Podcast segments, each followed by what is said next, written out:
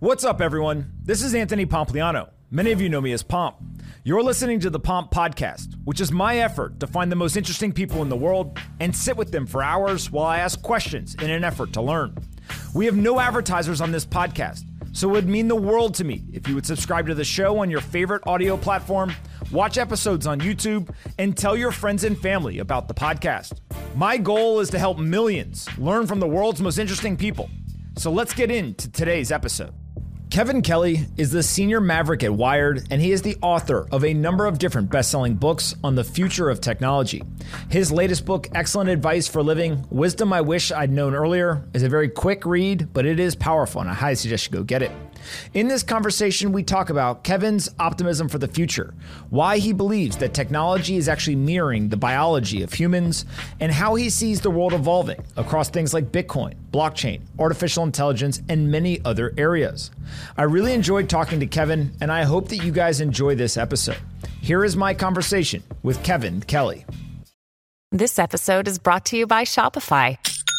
Forget the frustration of picking commerce platforms when you switch your business to Shopify, the global commerce platform that supercharges your selling wherever you sell. With Shopify, you'll harness the same intuitive features, trusted apps, and powerful analytics used by the world's leading brands. Sign up today for your $1 per month trial period at shopify.com slash tech, all lowercase. That's shopify.com slash tech. Anthony Pompliano runs Pomp Investments. All views of him and the guests on his podcast are solely their opinions and do not reflect the opinions of Pomp Investments. You should not treat any opinion expressed by Pomp or his guests as a specific inducement to make a particular investment or follow a particular strategy, but only as an expression of his personal opinion. This podcast is for informational purposes only. All right, everyone. I've got Kevin here with me. I'm super excited to talk with Kevin. Uh, I thought a great place to start this conversation was around optimism of the future. We live in a time where communication and the speed of it is at the fastest pace we've ever seen. People love to complain, they love to fearmonger, and they love to say how bad the world that we live in is. I tend to think we live in the safest, most prosperous time in human history. I know you are very optimistic about the future. Help us understand what keeps you optimistic? What are you optimistic about? So I'm optimistic in general about the long term prospects of progress in our civilization. So I would say that on the average, globally, we have seen remarkable progress over time, particularly in the last couple hundred years. There are obviously parts of the world that have not enjoyed the same amount of progress. And there are pockets today that are undergoing pretty severe setbacks, like, you know, Ukraine. But in um, in general, we live longer, we're safer, we have more choices and possibilities, which is to me the definition of progress. And um, I'm, I'm optimistic that it will continue because of history. Because if you actually look at the data scientifically and partially, you have to acknowledge that progress has been real for people on average. And um, all the ingredients that produce that are still present. So statistically, it's going to continue. I mean, it's possible it could stop tomorrow, but just given the fact that all the components are still here and operating, we're going to continue to see progress. And I define it very loosely as um, our ability to create a, a few percent more than we destroy every year. And that compounding is the secret because that few percent delta is not really visible. It's why we, when we look around, we don't necessarily are overwhelmed by a sense of progress, just because it's buried in a small difference between all the crap that we make and all the good. And so, um, so for me, the source of it is is is this understanding of the actual present, where we actually are, and where we've been, and the the statistical likelihood that we will continue in that same direction. So, when people think of you, if they've read your work, if they've paid attention over the last couple of decades, I think they would say you're an optimist, but also that you think very, very long term. And a great example of this is the Long Now Foundation. For those that don't know, this is an organization that is trying to reinforce the ideas of long term thinking.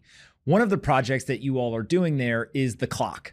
Now, I did not know you were involved with this when I first came across the clock a couple years ago, and I was fascinated. But essentially, you all are building a clock in the side of a mountain with the goal of being able to tell precise, accurate time for the next 10,000 years. I believe Jeff Bezos has put a bunch of money into this. Just talk about the clock. What is going on with the clock in the side of the mountain? So, so we've made several clocks and several versions of the clock, and there may be other versions. Um, the idea of the clock is to um, keep ticking for long term, and the idea there would be a, a tick every um, every year, and there'd be a tock every decade, and every hundred years or centuries, a little cuckoo will come out, and every millennial there'd be fireworks or whatever. And there was this idea of kind of like trying to force us to think about time at the long range, and um, it was to work as a as a mythic icon in the same way that the photograph of the whole Earth really catalyzed the environmental movement.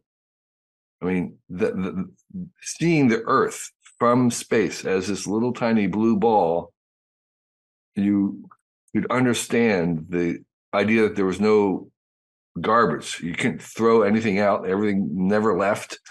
It was a very fragile, um, amazingly thin membrane of atmosphere, and all these other things came about from just seeing a photograph. And we wanted to do the same thing about time, of forcing people to realize, oh, oh, this is we're we're in a very t- tiny uh, uh, period, and we have a very narrow, myopic view of the last five minutes and the next five minutes. But actually, even human civilization goes back 10,000 years and there'll be another 10,000 years in front of us. And we need to have that horizon because when you do have that horizon, as you're suggesting, when you take the long view, then um, it is easier to become more optimistic because um, with compounding goodness over time, it can overcome even a sizable setback, even a sizable drop in prices, even a sizable war can be overwhelmed by this compounding thing of a few percent over decades and centuries. And so, um, so that is part of the agenda is to help us become more optimistic because when we're more, we're more optimistic, we're more likely to make the thing that we want in the future if we can imagine it. But also, it, it also it enables us to to actually engage or start to work on things that may pay off only in future generations. We are the benefit of work and projects and things that people have done that have taken hundreds of years to reach where we are. We should be more free to begin things that don't pay off for us, that only pay off for future generations. And um, taking the long view again helps us, enables us, kind of liberates us to some degree to be able to do that. Taking this idea of time uh, and long term thinking, you're not only thinking long term about the future, I think you also think long term about the past. And so the manual for civilization is this collection of all of the human knowledge and trying to document it so that future uh, citizens and future uh, kind of descendants are able to also understand what we know today and what we knew in the past that is a Goliath undertaking to go and find all the information humans know and to document it. What's going on there, and how is that going so far? Yeah, so so so um, the the clock, as Stewart Brand and Danny Hillis first imagined it, was always going to be present with a ten thousand year library, and um, the clock kind of would wind down. The library is something that can build up, and I always imagine it as as libraries plural that there would be a kind of a, a city or a collection of different 10,000 year libraries. And each of these would be a different view of what was important to save about human knowledge. And um, there would be a multiple set of different ideas of like taking the best of human knowledge like if you were to have to do a backup or send you know a spaceship into space what would that library look like you know, or um, if you wanted to have something in case there was a dark age and you wanted to go through, what would be the essential vital knowledge? And I think everybody would have a different answer. So that's why there would be a whole bunch of different 10,000 year libraries. But the, the point of the libraries is um, one, there is some reason to have a backup and something, but it's mostly to help us. Um, it's like self reflection, it's like um, self assessment, it's like um, making ourselves visible to us. We don't think very much about what is it that we actually do know right now. What is the most important things that we know? There's the pedagogical reason, like if we were to teach us and to and to um, you know uh, train if we were to train an AI, what do we want to train the AI on? Okay, I mean right now the AI is trained on Reddit.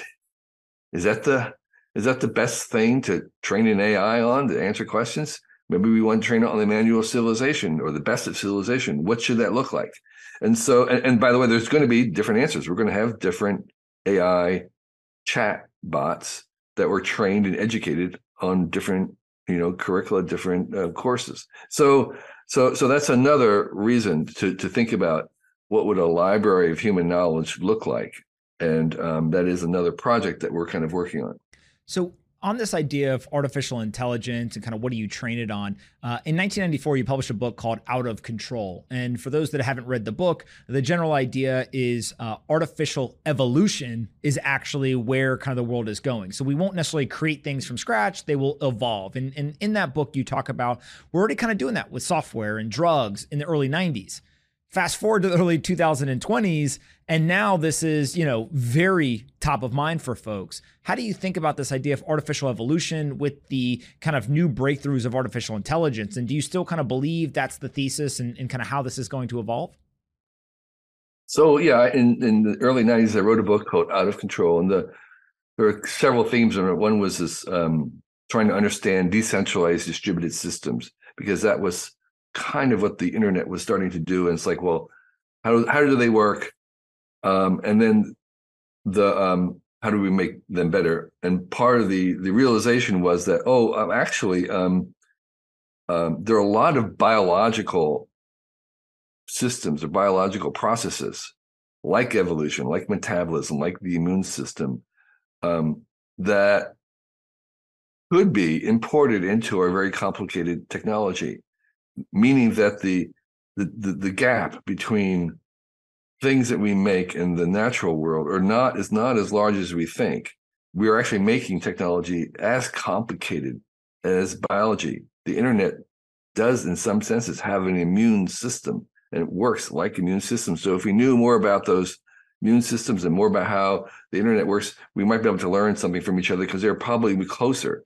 And evolution was another one of that, where where where where um, and this is what's happening in AI right now, where you um, have something and you have inheritable changes and variation and and um, survival and elimination, and then you can improve things, and and and that that ability, which is in the biological world, has been imported into computers, into AIs, and that's one of the ways in which they get so good. Is they're actually internally they're breeding answers, and they have one AI that makes things better, another AI that kind of filters them, checks them, and they can learn how to play Go that way. They can learn how to play chess.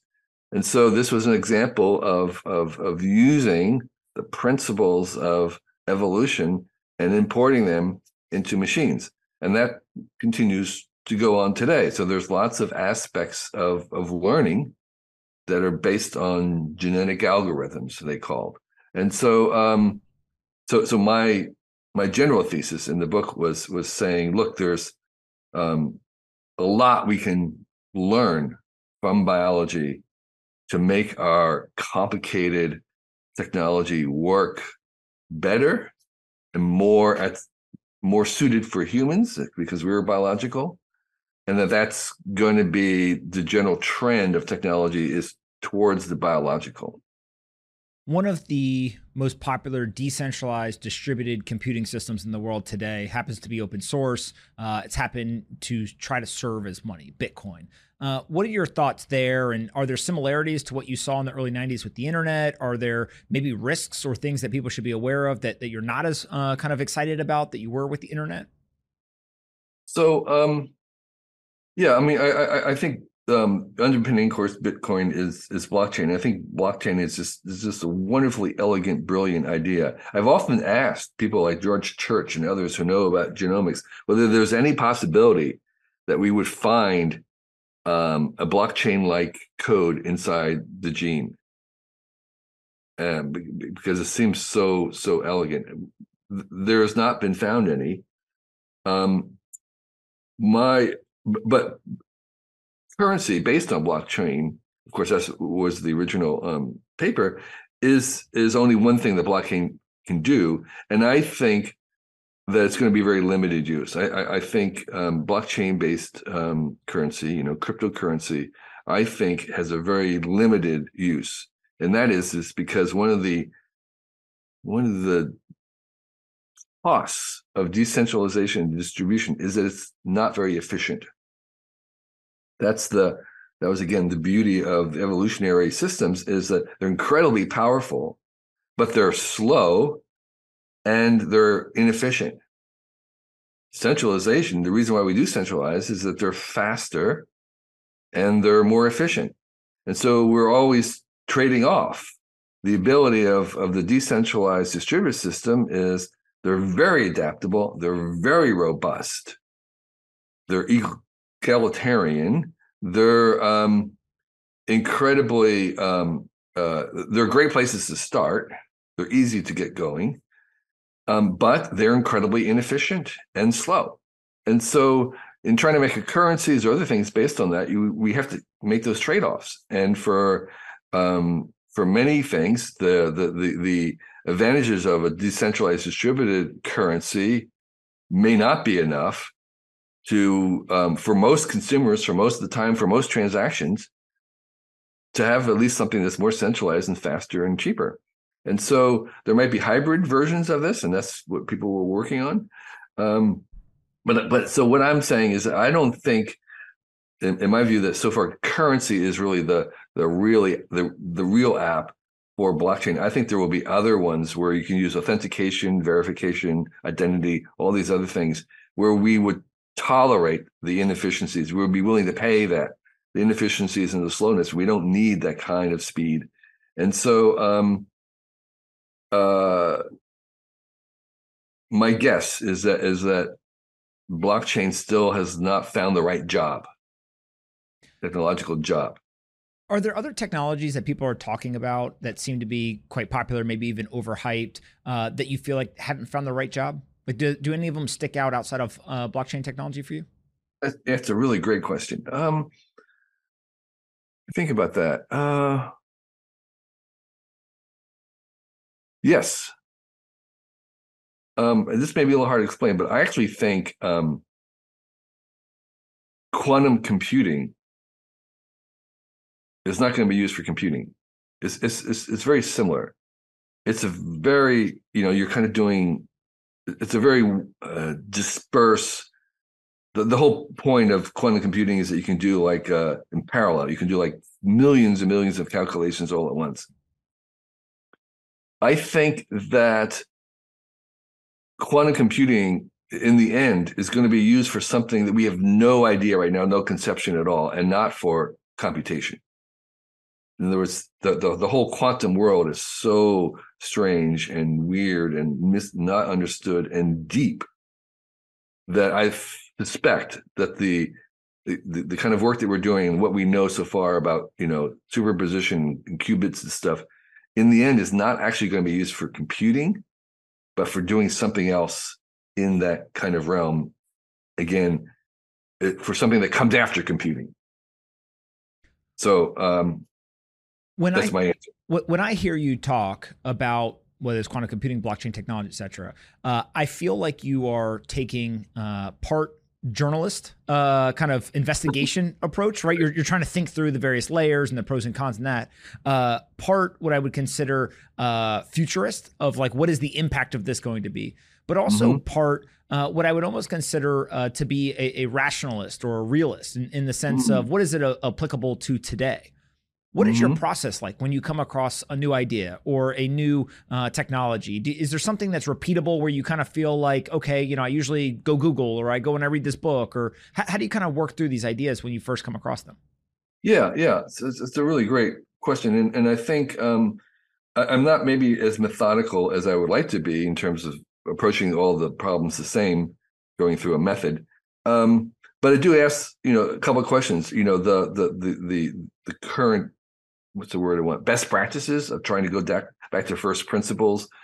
Um, that requires maybe a level of I, I I try to go in that direction, although to really go down to first principles requires a level of scientific uh, knowledge and expertise that I probably don't have the full ability to, but there is a sense of trying to go to first principles and say, like, well, if we didn't know anything, if we were starting from the beginning, if we just look at the physics, how far can we go? And um, and so, what does that look like? The second thing that I pay a huge amount of attention to is um, the earliest little bits of evidence of what actually ha- we know and happens. Okay, so so so I, I like to have like an evidence based speculation, and so I'm like looking at you know uh, Bitcoin or quantum missiles, like well, what actually happens? What what do we actually know versus what we're thinking it can do? What can it do right now? And um, so so it's kind of like the street use version of things the same thing with AI right now. I pay a lot of attention to people how people are actually using it versus how we thought we were going to use it. That was the early internet was the same thing. People had all kinds of ideas about what they're going to use the internet for, which was going to be like, you know, uh, answering questions and doing banking and stuff versus like playing games. you know, what this is what they actually used it for. So so it's this kind of street use of, of trying to head to wherever there's actually some use so we can see what that looks like. And then I guess the third the third thing is is that one of the things we know about the future is it's probably going to be unreasonable. The hardest thing of thinking about is to let go of what we think it should be or what we've been told it would be is kind of forgetting what we expect. And that's really, really hard because we have these we bring these framings of things that we've been told for a very long time about whatever it is, AI or finance or currency, and we and it's that kind of unlearning or forgetting or being able to suspend what we rationally know about it and to engage the imagination of what could possibly be or the alternatives and then to kind of rehearse those so so so it's like what we used to call Brian Eno and I used to call unthinkables, where we're taking something that seems unreasonable and unthinkable and trying to inhabit it for a moment to see where it goes. And most of the time, it doesn't go anywhere. Most of the times, it's kind of ridiculous or or or preposterous or ridiculous. But we try to inhabit that, to play with it, to see if there's something that might be there. And that work of imagination is um, also important in trying to think about things. And again, most of the time it doesn't work. Most of the times it's it's going to be silly, but occasionally, like anything else, you get something that actually works. You mentioned street use case, and uh, it made me laugh a little bit because I think back in 1990 you created the Cyberthon, and you basically brought 400 people together and had all of the virtual reality demos uh, prototypes etc in one room and told those 400 right. people try them all like see what you like what you don't like we right. now I was really I was really really irked that there were so many people who were pontificating about VR and what it was and the dangers or whatever it was who had never tried it it was like okay I'm going to make this We'll make 24 hours. We'll take all the existing VR things. We'll bring them together, and you buy a ticket. And for 24 hours, you'll be able to try it. And then you now you can talk about it. okay. and so, um, uh, yeah. So so so uh, I'm a big believer that the that the way we steer technology is through use, and not by thinking about it. There's thinkism, which is it's good to think about things, but we can only go so far thinking about it. We actually, and a lot of these new technologies, the inventors don't know what they're good for the critics don't know what they're bad for. We actually have to use them and get the actual data because they are so complicated that their use is going to hugely diverge from what our expectations was. And so, um, uh, you know, and so, so I, I think I pay attention to the early adopters and seeing what's happening and, and how they're doing it and what the problems are, actually are versus what we could imagine. And that's the one of the kind of things happening with AI is a lot of people are imagining that people could lose jobs. But well, so how many artists have actually lost their job to AI? As far as I can tell, zero. But we can imagine it and yet we're trying to make policy based on what we imagine versus on the actual evidence. What are you most excited about when it comes to artificial intelligence right now? I would have to make a long list of probably about 1500 things. And um, I would start with the fact that um, what's the word I want? Um, you know, as far as we can so far to see, you know, minds are the most potent things in the in the universe.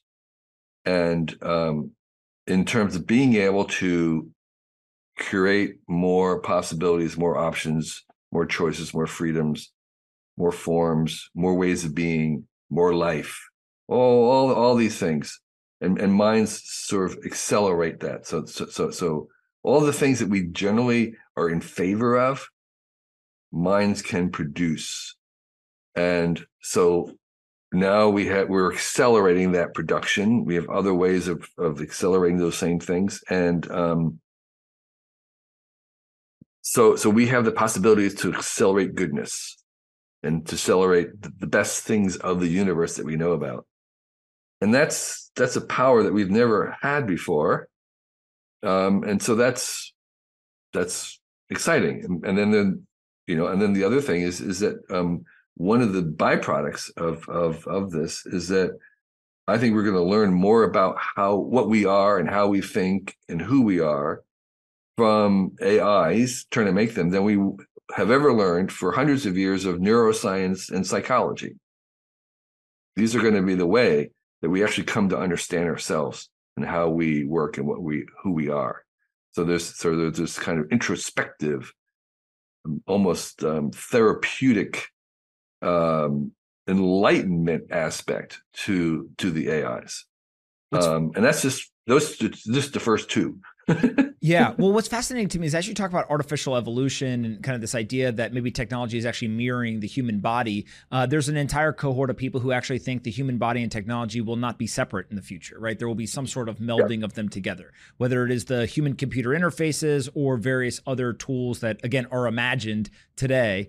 What are your thoughts on uh, on kind of that whole field of work? Yeah. So so so um, just you know just speaking about the brain computer interface, um, I thought a workable version of that was hundred years away. Uh, but the stuff I've seen recently from you know Neuralink and beyond is is um, really surprising because this feels like we could have something in 25 years or less, and then that would be something you could put on your head that would enable you to telepathically, so to speak, control a computer or even communicate to other beings who are also connected.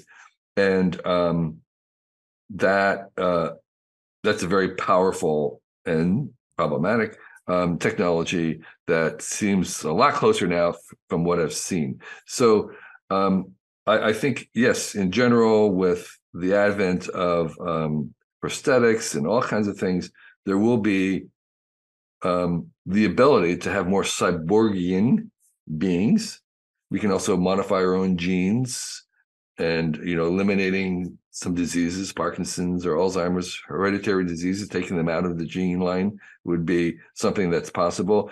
But my suspicion is that um, we're not going to have consensus on this, and therefore we will see divergence meaning that I think there will be um, there will be this option that not everybody's going to uh, accept or, or, or you know um, take on, meaning that there will be different kinds of of, of humans where some are will the Amish never going to modify their genes or their children's, and then there's others who are immediately going to do that, and that's um, I think, going to produce something that we have have not experienced, which is actual differences between humans because one of the the tenets of the of our modern life is that you know between you and me there's almost an insignificant difference in genes. But if we start to actually create real differences that's that's something we have not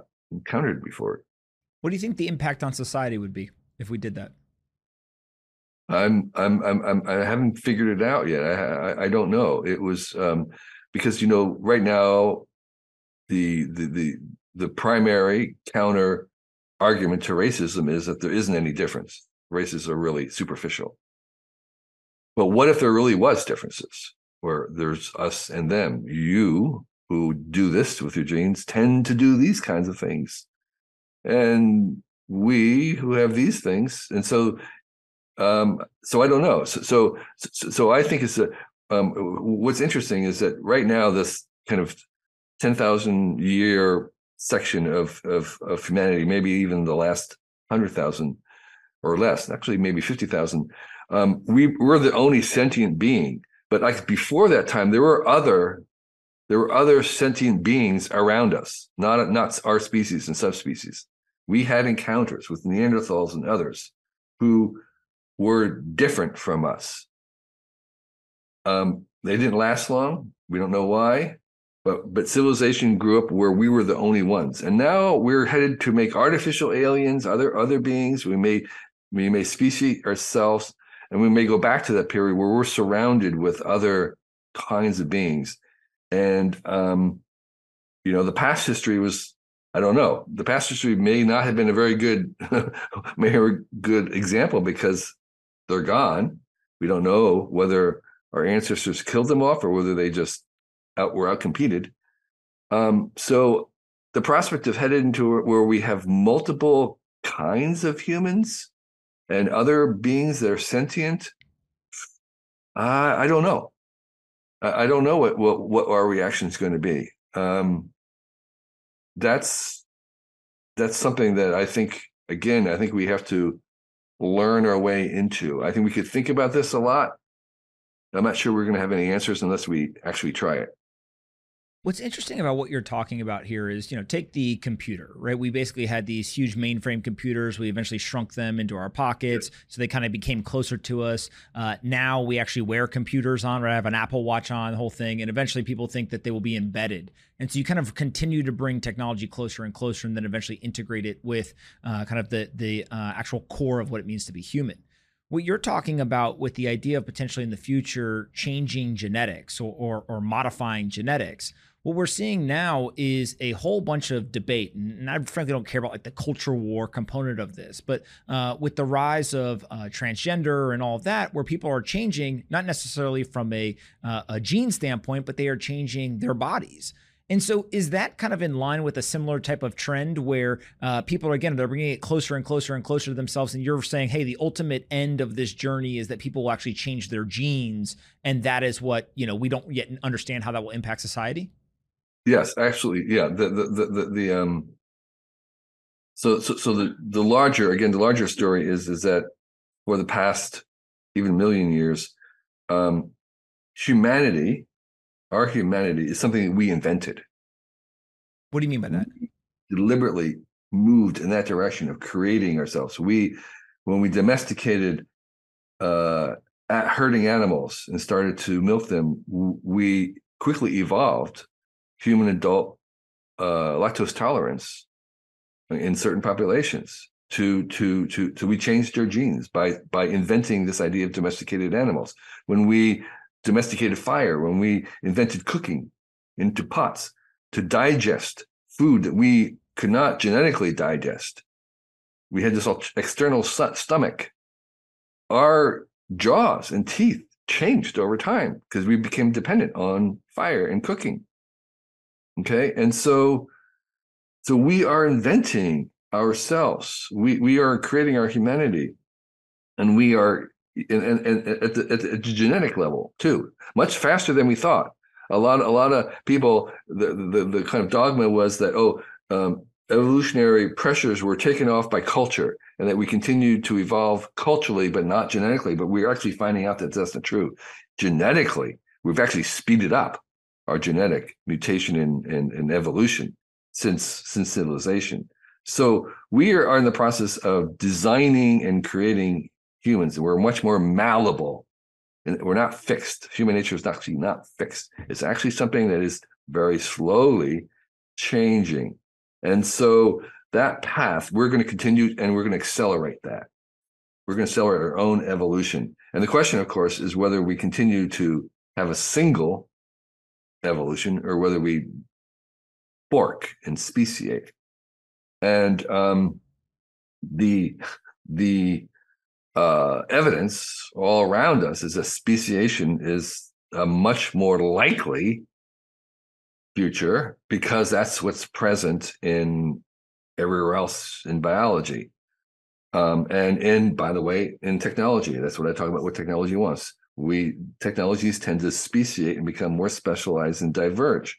And so, from that perspective, that is sort of our likely thing. If we to diverge, if we were to somehow retain a consensus and a uniform single species as we as we changed ourselves, that would be a really remarkable, a remarkable um, achievement, I would say. And and and and I think maybe a question that we would have is like, what is the chances of when we meet uh, ETs on other planets?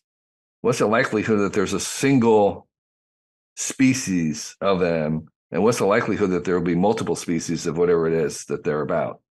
And I would bet that there are probably multiples rather than a single one, just given you know our our own history. So um, so yeah, so I think that is the long, very very long term thing that we are now beginning to do, which is to um, keep inventing ourselves, and this is why AI is part of that thing. Is because um, as we try to say, well, who do we want to become?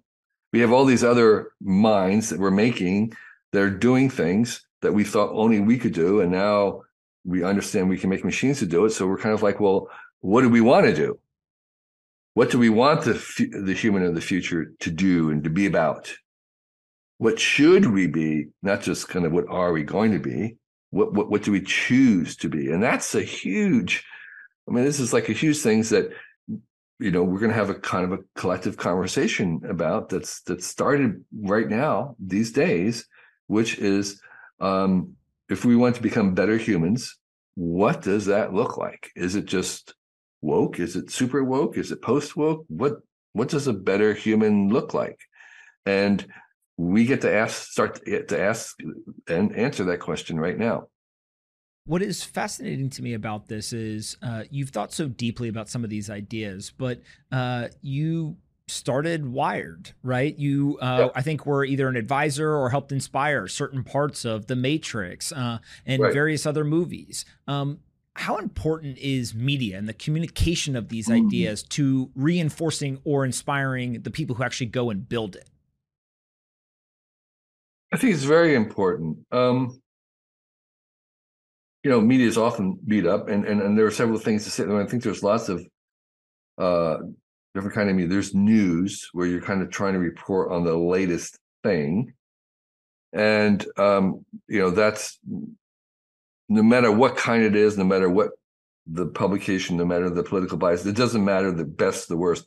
The the, the bias in the news is is is that uh, bad things happen fast, good things happen slow. So most news is going to be around bad news, and again, it doesn't matter what brand it is or where it's coming from. That's just the bias of news. It's going to be mostly about bad things because good things take a long time. However, th- there's another part of media which is this kind of contextual, trying to understand things, and that's um, a very important role because um, the world of our knowledge is expanding so much that you know you you need you need other people to help explain and um, digest and help you understand the world. So you can't do it yourself. And so this this intermediate of the media, which is going around saying, here's something that's happening that's important. Um, and here, and we'll try to explain it to you. And so you so we are dependent on media to kind of understand our own world. There's, there's no way we can read all the original papers ourselves. It's it's just it's it's it's um, necessary. It's a necessary tool. Yeah, that makes a lot of sense. You recently published a book called Excellent Advice for Living Wisdom I Wish I'd Known Earlier. Uh, I don't know what number book this is for you, but uh, you've published a couple and they've been quite popular. And so I thought I would just pull out two or three different examples of what's in the book that I found uh, just great advice. Uh, prototype your life, try stuff instead of making grand plans. What do you mean by yeah. that? Yeah, yeah, yeah and this literally is something that I wished I had known earlier. It just took me a long time to kind of arrive at this. Um, there's several different things. There is the kind of the immediate version of it that if you're actually making physically making something like making a chair or making a kitchen remodel or making writing a book or you're going to um, make a song or you're going to do a startup all these things um, they work better if you prototype them, meaning that you iterate your way to it. So instead of like I'm going to do a business, you you write up a five year business plan and you you borrow a bunch of money and you do your first hire, that's more likely to not work. If you decide, okay, I'm going to in my spare time make one little version of this and try it out on my friends or to get one person that I'm aiming for as a potential customer to do this, and I'll see what happens. Or and and then okay, that's really good. And then I have a couple other things. So for the next two months, I'll run this a little bit uh, longer and higher and see what happens. Um, that way, you are kind of managing the failure. You want to have lots of small failures instead of having a cataclysmic failure because the the the likelihood of most things that we do is that they don't work. That's entropy. That's that's the beauty of where we are is that is that we can only get to really great places by having failures along the way by things that don't quite work as well. So you want to manage those by having small ones. And so um, um, you know when we did a kitchen remodel i did a prototype in cardboard, like refrigerator level cardboards, where we made up the counters and everything at full scale in cardboard. We prototyped it and we learned so much by actually having that, like, well, that needs to be a little higher, it needs to be moved over here. And so instead of building the cabinets and saying, oh my gosh, I wish it was four inches to the side, you prototype it. You do a design, you first make a little cardboard version of it in in a a little dollhouse size to see what it is, and then you nick the full size prototype, and you keep going that way. And that also now applies to a person's life, where you are again maybe trying to change careers. Um, I can't tell you the number of people that I've met, young people who um, decided they want to be a lawyer. They go through the whole law school, and in the first summer after graduating and being doing actual law, they realize I hate this. Okay. And what they should have done is prototyped it like, okay, volunteer, whatever it is, at a lawyer's office for uh, summer and see what lawyering is actually about. Then, if you really, really want to do it, then proceed.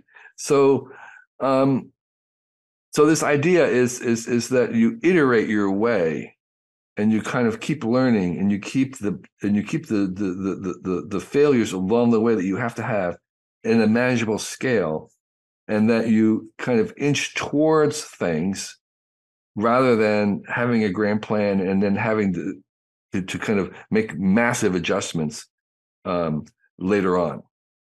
That makes a lot of sense. And I think um, you can go through history and most of the great companies, most of uh, the great careers, that's exactly how they were built.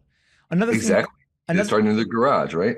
Absolutely. Uh, another thing you say in the book is life gets better as you replace transactions with relationships. Yeah, yeah, yeah. So there is absolutely, you know, a, a place for just keeping things in transactions, but um, you know, you, you could get your coffee from a machine, um, but there is something about having somebody that you know and see that knows you that um, you have a relationship with. It's like you know, and so um, those are expensive in a certain sense. Those are th- those are costly. But if you can invest into them, it's one of the ways we make life better. And so um, uh, it doesn't mean that all our transactions have to be relationships. It just means that the more we can shift things to having relationships which are costly, the more we can afford that, the richer our life will be. You also say, and this is the last one that I'll bring up because I think people should really go read this book. It's a very quick read, but but quite powerful. Uh, you say, "Speak confidently as if you are right, but listen carefully as if you are wrong." Which to me yeah. just summarizes the idea of kind of being a lifelong learner. So you said, "Speak confidently as if you are right, but listen carefully as if you are wrong." What do you mean by that? Yeah. in the um, I think it was Marc Andreessen's um, AZ16, they um, have this idea of in their kind of discussions of um, strong opinions loosely held. It's it's very very similar. Strong opinions loosely held. So mm-hmm. you you want to be able to inhabit an idea with confidence in order to communicate it, in order to again rehearse the idea, the possibility of it. But you have to do it in a kind of a humble way with this idea that you have to be ready to throw it out. You may be totally wrong. So it's it's I know it's kind of weirdly a humble confidence in in, in some ways. It's it's it's a way of um of of stating something with enough clarity that you can do with confidence and yet being willing to to throw it away or to change your mind about it and that and, and it seems paradoxical but that's actually this kind of really beautiful um, along the surfing along the edge that that, that you want to be. One of the last questions I have for you is um, what we're talking about right now is independent thinking, the ability to right. question your own beliefs, right? Kind of uh, all of these uh, concepts. Um, how should people instill that in their children? That's one of the questions I get all the time, right? Is how do I make my child a good decision maker? How do I teach them independent thinking? How do I teach them how to uh, synthesize information? What do you think is a good answer to that? Um, it, it, it's a really great quest. I, you know, and and and um, there is something called learned optimism, and and and, and psych- child psychology, and this is that that you actually can help your you can actually teach children to be more optimistic. One of the qualities that they try to teach to to breed optimism in children is to help them understand or learn or grasp that um, setbacks are only temporary. Mm. So if, if so so so and, and, not their identity. It's not that well I'm an unlucky person or um, this always happens to me or this is part of my identity. Um, no, this, that that setbacks again. It's kind of taking a longer view. It's like elevating their view. It's not about the next five minutes. It's about the next coming years. And in that sense, whatever happens now, whatever failure test you fail, won't be important in the long term. It's, it's something you can overcome and so um, independent thinking and and and and, and that um,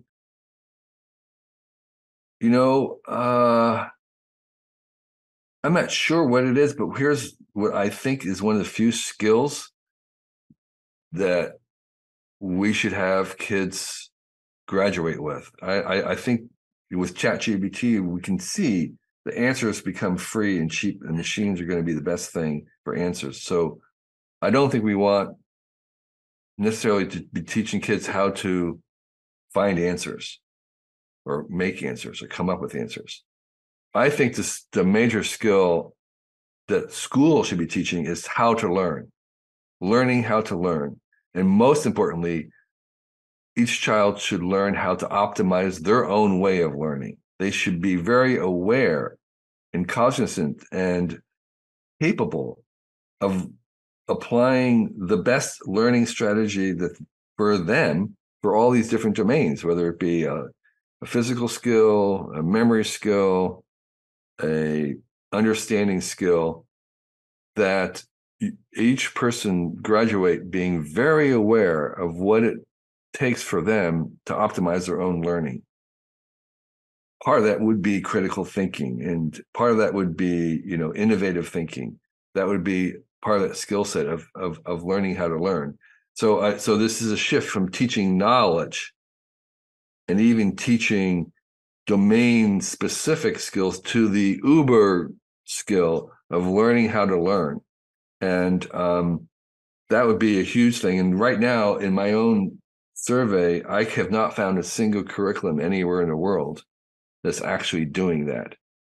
I found one little experimental school in austin texas that might be working on that but um, they're certainly headed in that direction. But that is for me the curriculum that should be in our schools in the in this century, which is teaching people how to optimize their own learning. Yeah. I'm a uh, investor and a big fan of a, something called Synthesis School, which uh, was taken out of Elon Musk's uh, school Ad Astra, which was on the SpaceX campus. He basically hired a team and said, "Hey, teach my kid." And what you're getting at is exactly what he wanted, right? Was like teach my kids actually what is going to be valuable, not just to replicate and repeat. You know, two plus two equals four. Yes, they need to know math, but there's more to it than that. And so uh, there was a um, a session in that school where basically they would give uh, the students some tools or or kind of sit them down at a table and say start, but they wouldn't tell them the rules. They wouldn't tell them all the things, right? Like just kind of like literally got to figure it out, right? It's just kind of like life. No one sits you down and says, "Here's the rule book for life.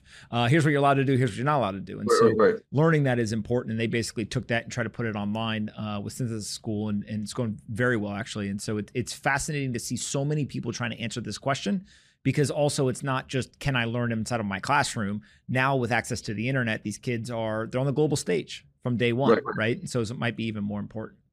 Right. So so there are schools that can accelerate learning and how fast kids learn.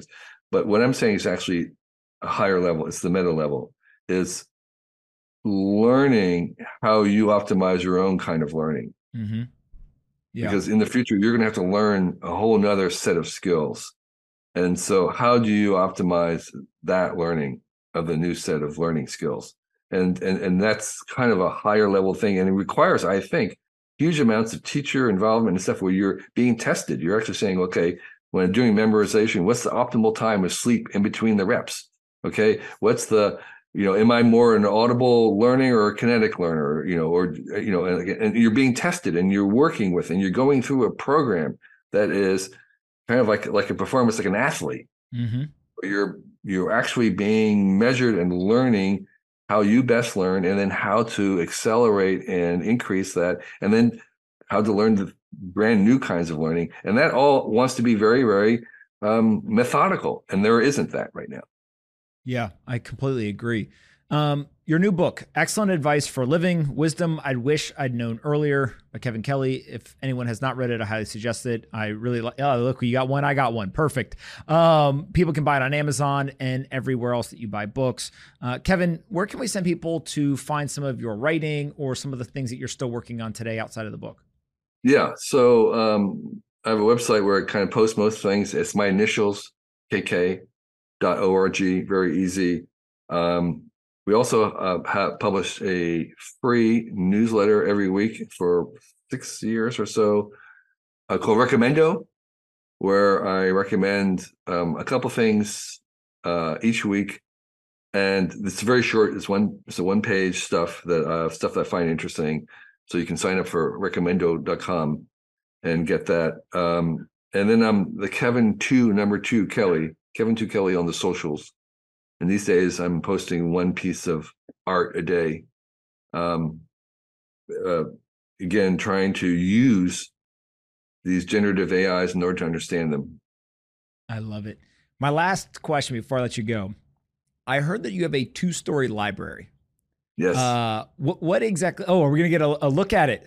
Oh my god amazing. there's, there's a glass uh, catwalk for the uh, underneath. There's scaffolding right now because i just um, built a model railway around the perimeter of it. but um, yeah, so there it is. What's your, what was your question? Reading habits. How do you pick what yeah. books to read? How many books do you think you read a week, a month, a year? Oh, okay. Talk about reading. So, um, un- unfortunately, a lot of my reading has shifted away from books to online articles, to papers, to YouTube. So I so part of my library, the lower half is a library of how-to information, mm-hmm. how to do things. I'm a maker, and from the Whole Earth catalog and Cool Tools. It was about enabling people to pick up new skills and making things. That entire world has shifted away from books to YouTube. Mm. Even a lot of the science stuff is now headed to YouTube, looking at uh, talks that are recorded on YouTube and long before they make it in papers and years before they make it into a book. So, um, and then podcasts too. Uh, so, so, so I don't read as many new books as as I used to, or spending that much time. Um, and that's that's because we were people of the book, and now we're people of the screen. Um, and and so more and more of the best information is actually not arriving. It's not native to books. It's actually books are kind of the like this very book itself, which began online first. And so, um, so sorry to say, um, I, I don't read as many books as I used to.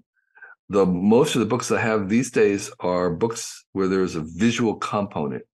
There's a reason to have that page and turn those pages in terms of physical books. Of course, I'm Kindle as well, and and and and then most of always most of the fiction that I consumed was generally audible. Mm.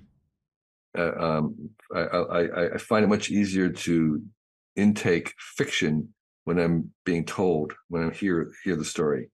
Yeah. Um, so that's my reading habits. I have a library which is um, I think in the future going to be valuable because I think books are going to become more expensive over time. I think we're at the peak book time. This is the best time to make a library because books are so cheap. Used books are just almost you can almost have them for free. And I think in the future, um, making books will be increasingly uh, more expensive because they're going to be in smaller volumes. Yeah, that makes a ton of sense. Kevin, I always appreciate uh, just learning from you. Usually, it is in a, uh, a, a very one-sided way. You're putting information out into the world, and I'm consuming. Uh, but I appreciate you getting on this and talking about it. Uh, as I mentioned, anyone who hasn't gotten the book, please go get that. Uh, any last words you want to leave the audience with? Yeah, as much as possible, um, try to spend your life working in an area where there's not a word or name for what it is that you're doing.